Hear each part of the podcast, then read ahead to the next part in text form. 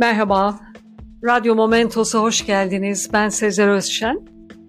Türk Edebiyatı'nın en iyi 15 anı mektup kitap serisinde 7. sırada Gölgede Kalan Yıllar adlı kitabıyla Mehmet Fuat yer alıyor.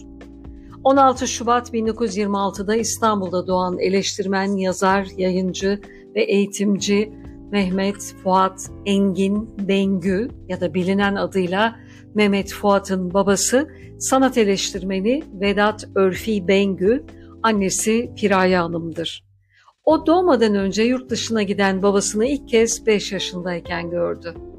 Annesinin ünlü Ozan Nazım Hikmet'le birlikteliği sırasında onlarla birlikte yaşadı. 1932'de anne ve babasının boşanmasının ardından annesi Nazım Hikmet'le 1935 yılında evlendi. Erenköy 38. İlkokulu'nda, Kadıköy 1. Ortada, Robert Koleji'nde ve Haydarpaşa Lisesi'nde okudu. İstanbul Üniversitesi Edebiyat Fakültesi'nin İngiliz Dili ve Edebiyatı bölümüne 1946'da kaydoldu. Nazım Hikmet'in etkisiyle yöneldiği edebiyat alanında Mehmet Fuat adıyla tanınmaya başladı. 1946'da ilk kitabını Tuna Baltacıoğlu ile birlikte yayımladı. Aşk ve Sümüklü Böcek adlı kitabın ilk yarısında Baltacıoğlu'nun, ikinci yarısında Mehmet Fuat'ın öyküleri yer alıyordu. Birkaç dergi çıkardı ve Yeditepe dergisinde denemeleri yayınlandı. Üniversiteyi bitirince İstanbul'daki okullarda yardımcı öğretmen olarak çalıştı. Nazım Hikmet'le ilişkisi nedeniyle Milli Eğitim Bakanlığı'nda çalışmayı sürdüremeyince özel İngilizce dersleri verdi ve kitap çevirileri yaptı. 1959'da dergilerde çıkan eleştiri yazıları sayesinde Ataç Eleştiri Armağanını kazandı. D Yayın Evi'nin kurucu kadrosunda bulundu ve yayın evinin ilk kitabı olarak 1960'ta Düşünceye Saygıyı yayımladı. Ve bu eser 1961 yılında Türk Dil Kurumu tarafından Deneme Eleştiri Ödülünü kazandı. Yayın evi 1960 ile 1980 yılları arasında 20 yılda birçok kitap yayınladı.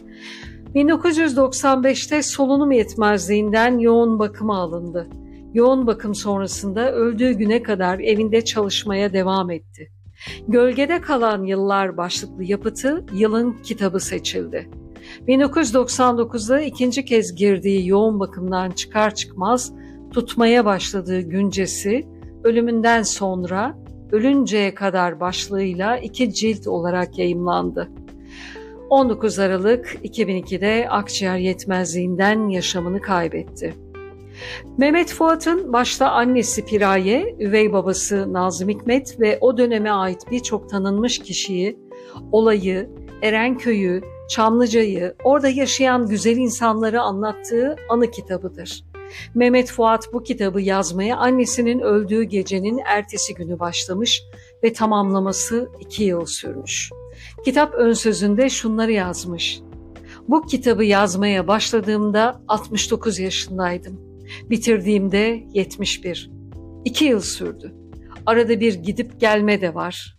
Yoğun bakımda gözlerimi açtığımda bir ay daha yaşayıp kitabımı bitirebilsem diye kaygılanıyordum. Bir ay daha.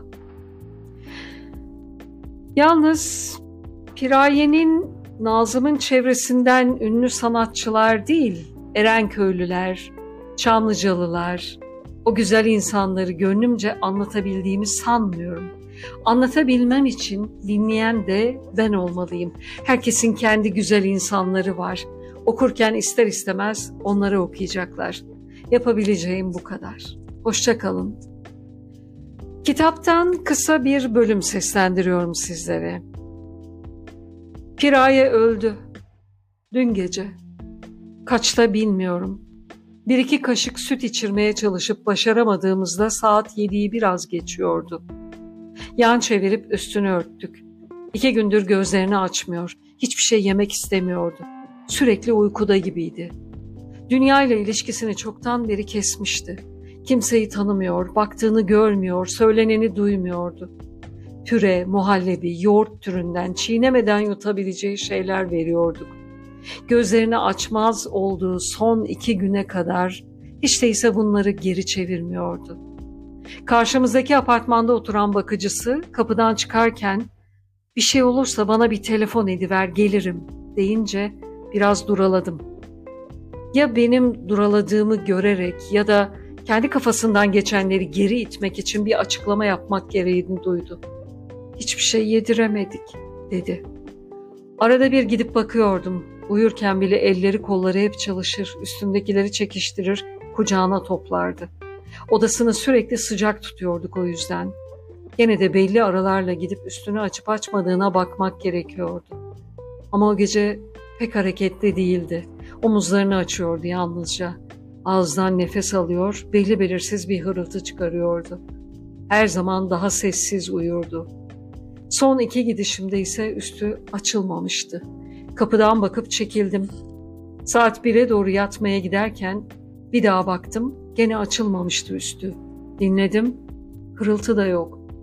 Yanına gidip elimi alnına koydum. Soğuk. Ölmüştü annem. Nazım ölmüş, Piraye ölmüş, Mehmet Fuat ölmüş. Hayatlar suskunlukta ama geriye kalan anılarda her daim yaşayacaklar. Huzurla ve ışıkla uyusunlar. Dinlediğiniz için teşekkürler. Hoşça kalın.